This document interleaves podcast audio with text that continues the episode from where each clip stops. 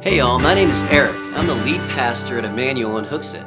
I want to thank you for listening to our podcast. Our goal is to be a blessing to everyone who listens as you continue on your journey of faith. It's also our hope that you'll be encouraged to find a church to belong to so you can plug into that congregation and bless others with the gifts and experiences that God has entrusted you with. Well, I hope this podcast is a blessing to you and encourages you to get out there and be the blessing. God bless.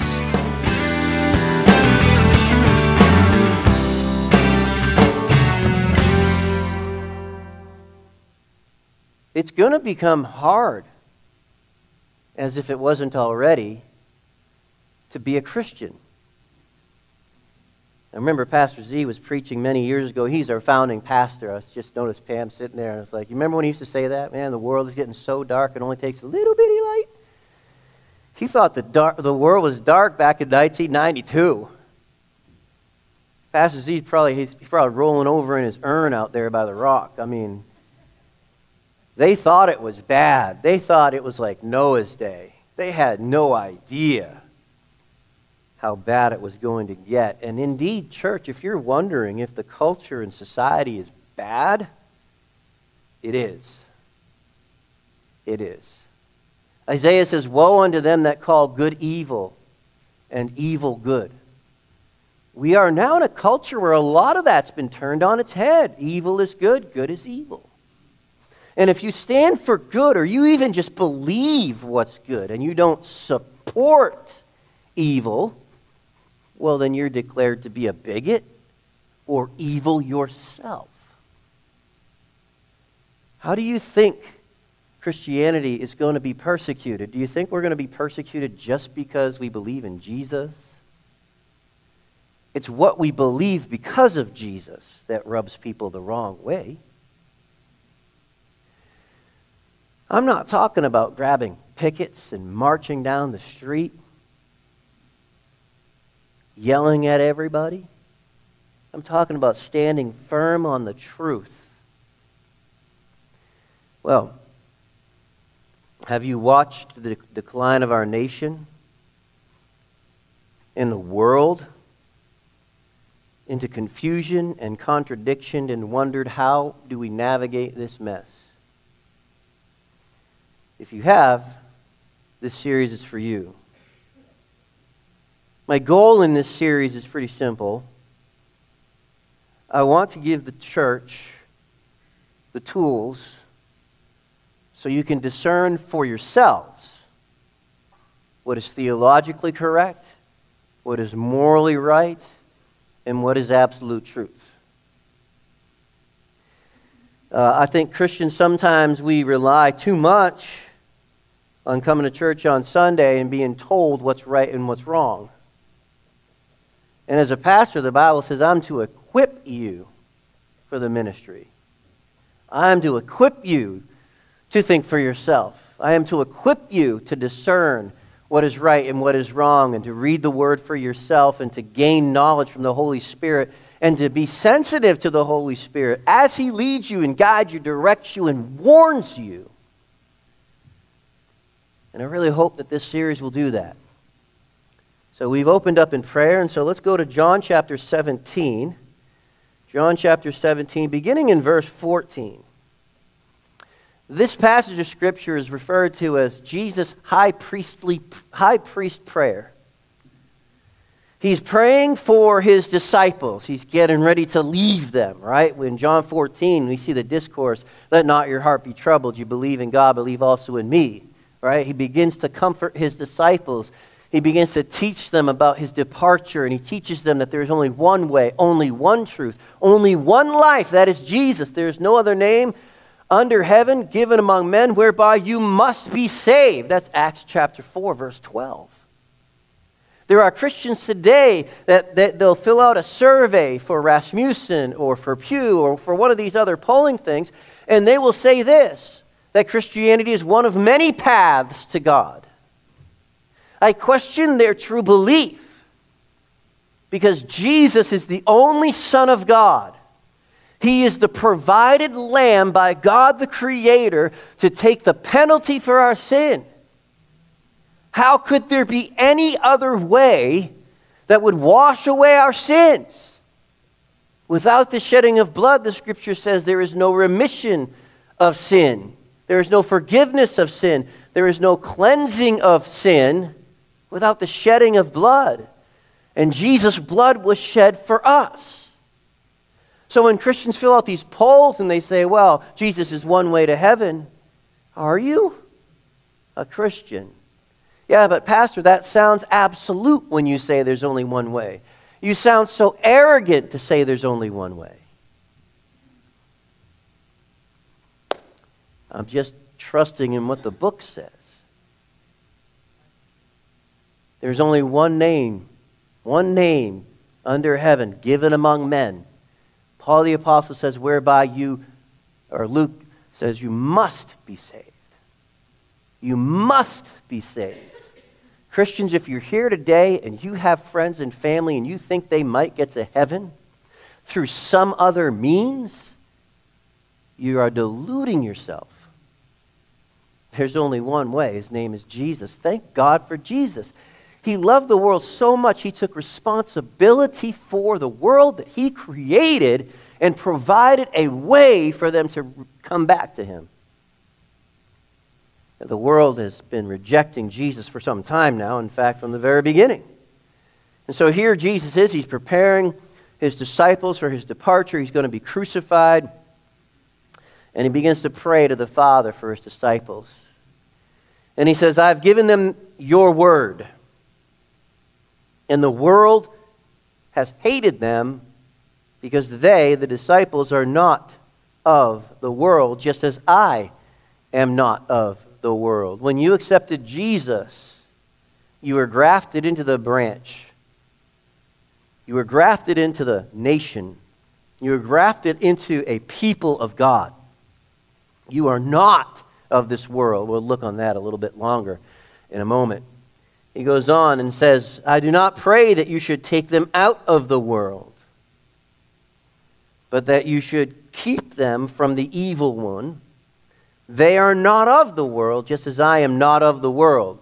That's two times in three verses. Sanctify them by your truth. Your word is truth. Sanctify means to set them apart. Set them apart from what? The, what is he talking about? Who will hate the disciples? The world.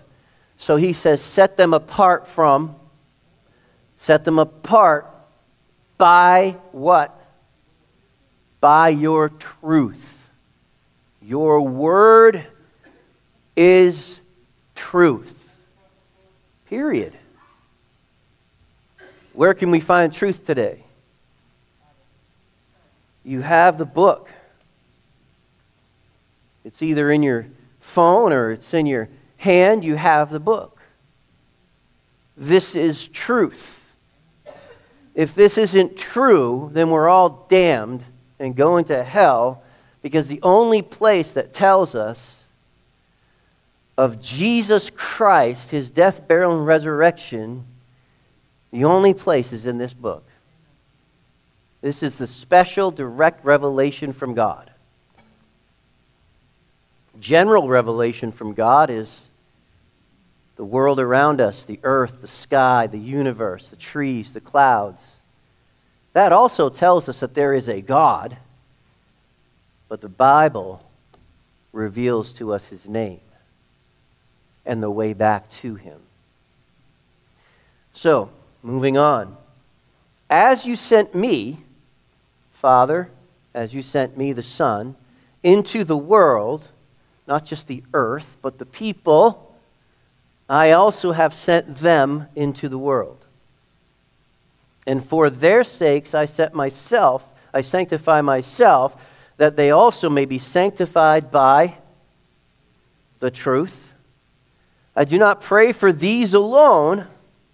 So he's praying for his disciples that are hanging out with him, that he's been teaching for three years, and those that had come later, and he's, t- he's talking to them, and now he's praying for them. But then he gives us this boon. It's such a great blessing. He says, I'm not just praying for these alone, but also for those who will believe on me through their word. Where is their word? Where is the testimony of the saints found? those disciples right here. Right here.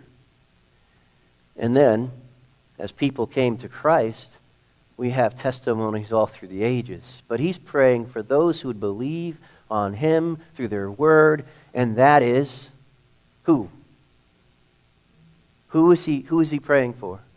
Us. Church, Jesus prayed for you.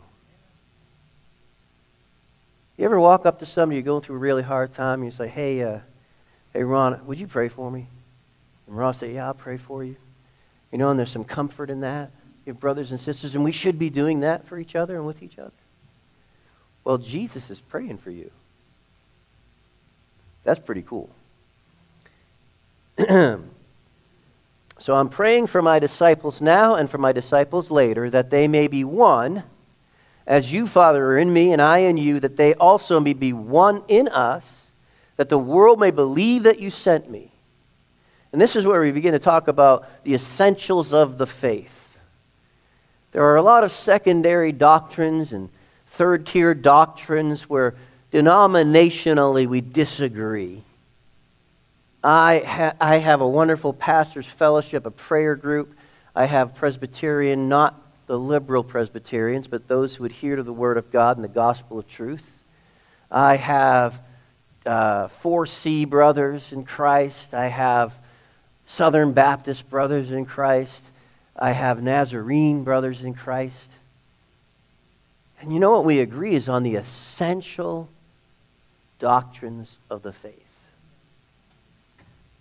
We are one in those areas. Do you follow? We are one with the Father, one with the Son, and one with our brothers and sisters in Christ.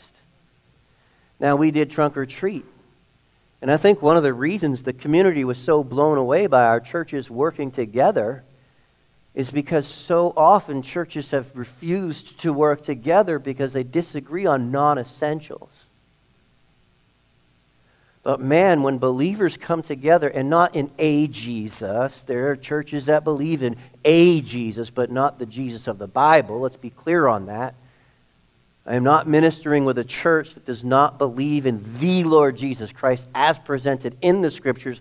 God the Son died for our sins and rose again that we might be saved not through works that we have done, but through the work that He has done. These brothers that we served with, on that um, October 29th or 30th, they believe in those things. And there are other churches in town that do not believe in those things. They do not believe in the absolute truth of the Word of God. And so we did not welcome them to partner with us. Well, that makes us bigoted. So be it. Moving on. I'm praying, Father that they may be one in us, that the world may believe that you have sent me. This is something that's truly sad today. By the grace of God, we are able to unite with those churches to do that outreach. But sadly, even in one single church, there are divisions. And people are divided not only over non essential doctrines, they're divided over preferences they're divided over petty bitterness. They're divided along income levels and social status. They're divided along educational lines. But we're to be one in Christ. We're to prefer one another more than we prefer ourselves. We're to take care of each other. The Bible says we're to look over each other's business. Not all up in their business, but we're to be concerned about uh, enough about each other that we, we kind of know what's going on. And there's people in the church that are there to, to bless us. I was thinking a lot about this the other day. Years ago, we had a singing group come to church. They were the Campbell family singers. Uh, the, son had, uh, the son had stomach cancer at the time. And the father, the old, the old patriarch of the family, uh, he was sharing that story. And as they were packing up to leave, and I was trying to help them out, I was the associate back then. I think I was the associate, or maybe not. We had already had Kirsten, my daughter, with cerebral palsy, and we were going through our own thing. And I don't think I said much of anything. And he, he takes me aside. He puts his hand on my shoulder. He says, Listen, son, I'm going to tell you something that's going to be hard for you to hear. You need to let people bless you. I had no idea what he was talking about. I know now. Some of you all got to get over yourselves and let people bless you. Every good gift descendeth down from the Father of lights. And when people are going out of their way to bless you, you ought to be grateful for the person and also grateful for the God that moved upon the heart of the person. This is, this, this is something that should happen regularly in our church. We should be looking to bless one another, to love one another, that we might be one. That the world could look at us, come into our services, and not only hear the gospel of Jesus Christ preached from the pulpit, but they should see it alive and active in our lives right here in the church. When we have coffee fellowship time after service, when we have any kind of fellowships, we should be, we should be determined to be here so we can be with our brothers and sisters, so we can be the blessing. And if you're a little bit selfish, be blessed. Let's go on. And the glory which you gave me, I have given them, that they may be one just as we are one, I in them, and you in me, that they may be made perfect in one, that the world may know that you have sent me and have loved them as you have loved me. There's so much in here, church. Father, I desire that they also, whom you gave me, may be with me where I am, that they may behold my glory which you have given me, for you loved me before the foundation of the world. O righteous Father, the world has not known you, but I have known you, and these have known that you sent me.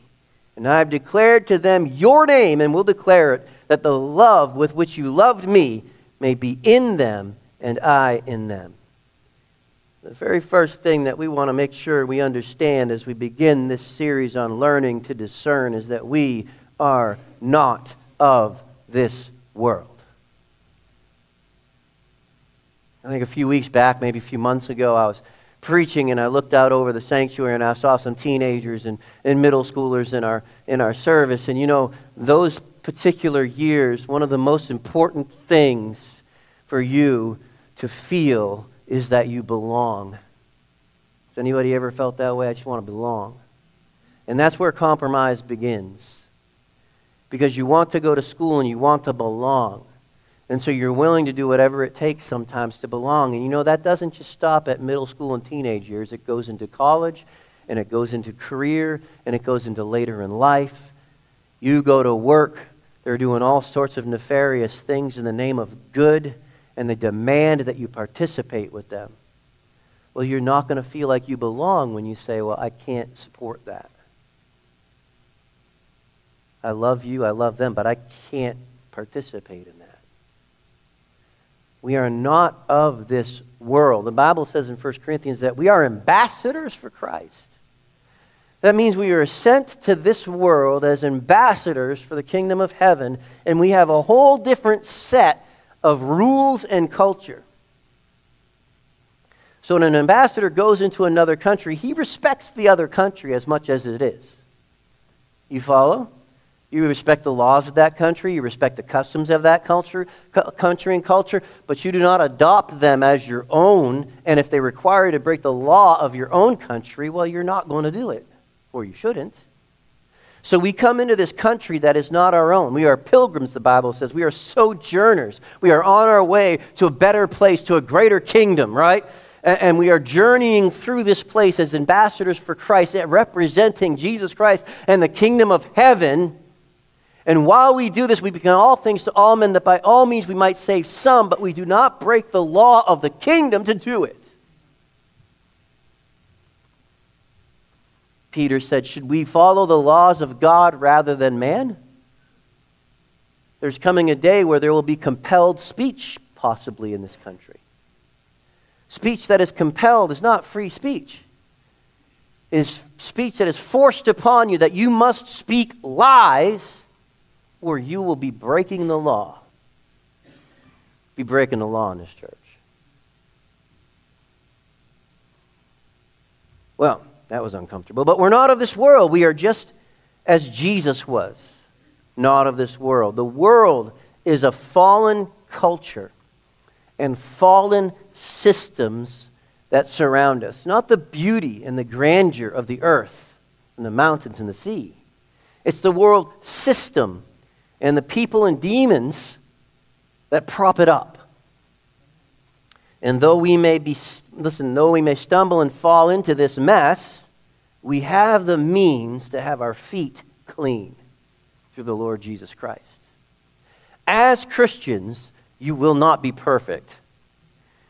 There will be times where you'll be sucked into the culture and you will fail and you will fall. But because you're a Christian, you have the means to be clean.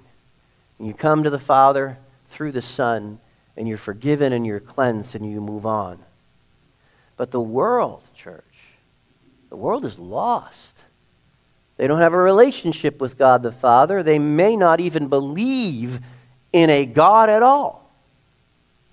And if they don't see Him in us, what hope do they have?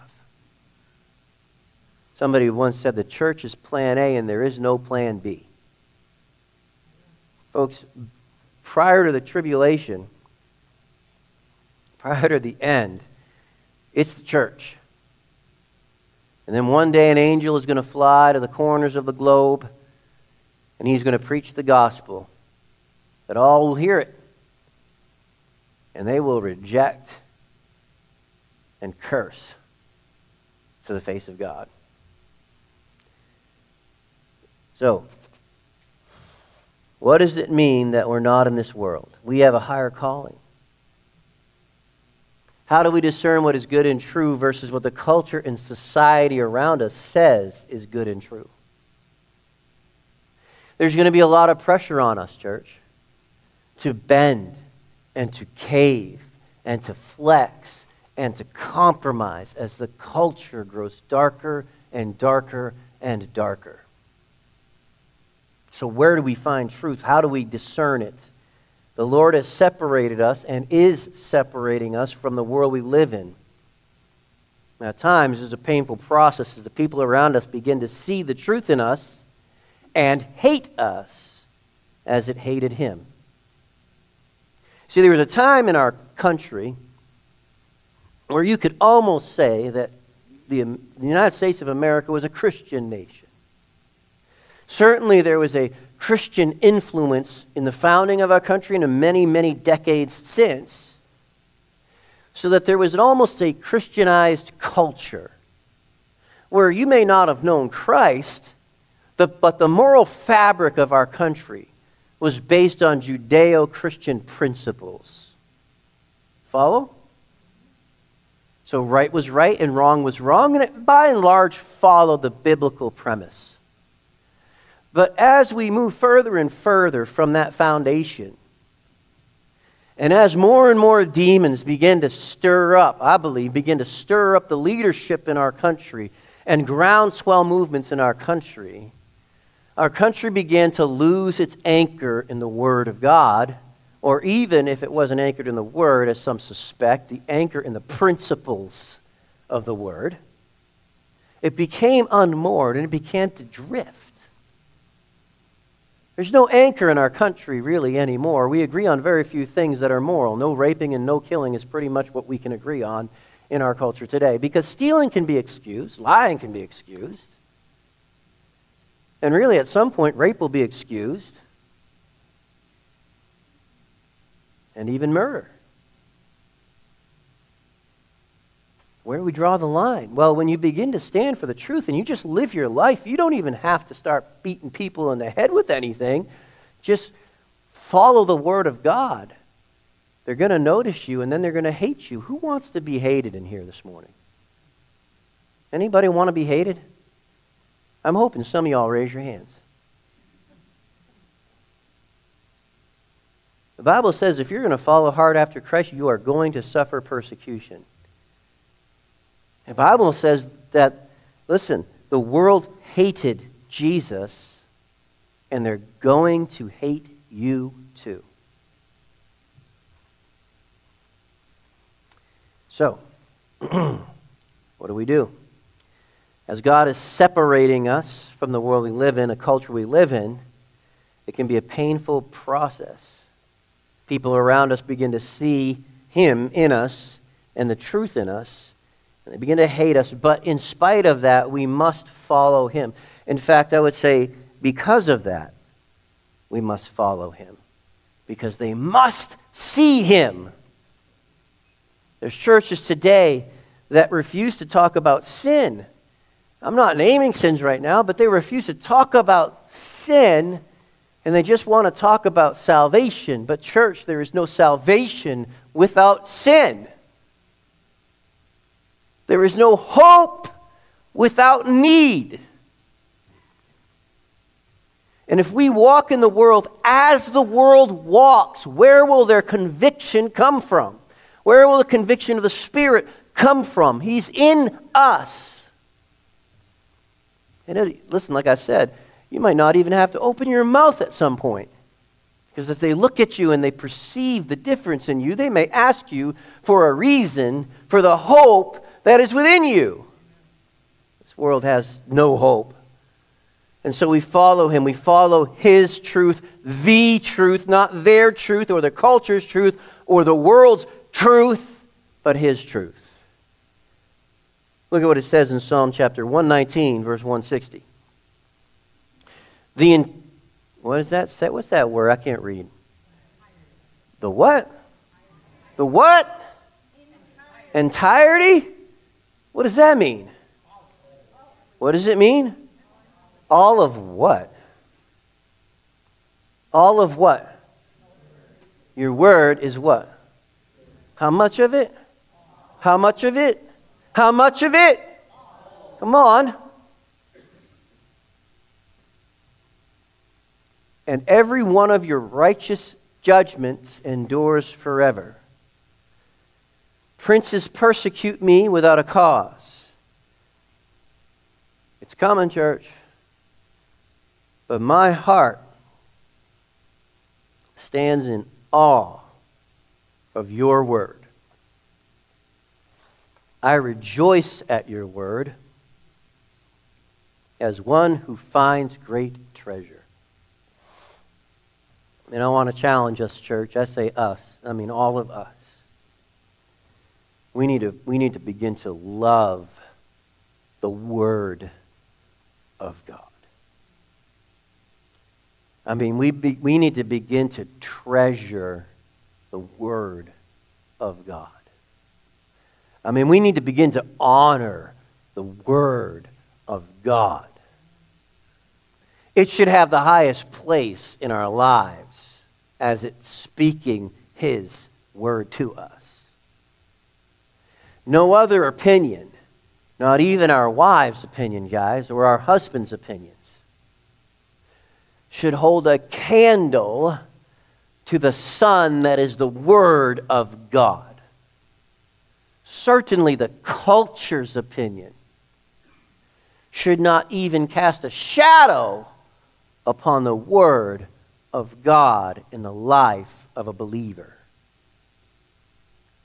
It's the Word of God. It's a treasure, he says. Why is it such a treasure? On John 17, we read, Your word is truth. I'm my old King James here peeking out, Thy word is truth. Sanctify them by thy truth. Thy word is truth. Set them apart by thy truth. Where do we find truth? Thy word is truth. It is a treasure today. I'll tell you what, man, you want to find truth today, there's almost no other place you can look for it but in the Bible. As we go through this series and as we work through it, if there's only one thing that I pray that you take away from this series is this that God's word is truth. I want you to have the tool to discern for yourself right from wrong, morality, and truth even justice, and you find it all in the word of the living God. Thy word is truth. What does it mean for you and me? Well, there have been preachers in the past, and there are celebrity preachers even now who seem to want to unhitch their ministries from Thus saith the Lord. They think it's antiquated or will be misunderstood by the world. And they're right. The world will not understand the word. How can you say you have faith in a book? It's just a book. I don't believe in your supernatural book. Well, they don't have to. But you do. You do. Folks, we don't unhitch the Old Testament from the New Testament either because the Old Testament is hard to understand. Because we see some horrible things in the Old Testament that tries our faith. And the enemy comes in and he says, How could God be so good if this, this, and this? Well, God is good. And while we may not understand this, this, and this, we can understand this God is good and righteous and fair. So, thy word is truth. These ministries want to create ministries that do not offend. Folks, at some point in our culture, it will be impossible for you not to at least be offensive in your lifestyle. I'm not talking about being a jerk. I'm not talking about beating people over the head with the truth of the Word of God. The only truth they really need to know from the Word of God is that they are a sinner and there is a great Savior who loves them literally to death. That is what they need to know. They don't need us to come and argue with them from authority. Our, our authority is the Word of God. Church, listen to me. Your authority over your life is the Word of God. You need not argue from authority. They don't believe your authority, they don't agree with your authority. But you better believe it and you better live under it. And when they see it in you, you have an opportunity to say, Oh, well, I just love Jesus so much. I want to follow him. Hey, all, thanks for listening to this podcast. If you'd like to know more, please go to our website, emmanuelhooksit.com, where you'll find helpful links and resources, and where you can contact us directly. That web address again is emmanuelhooksit.com. Bless God, get out there, and be the blessing.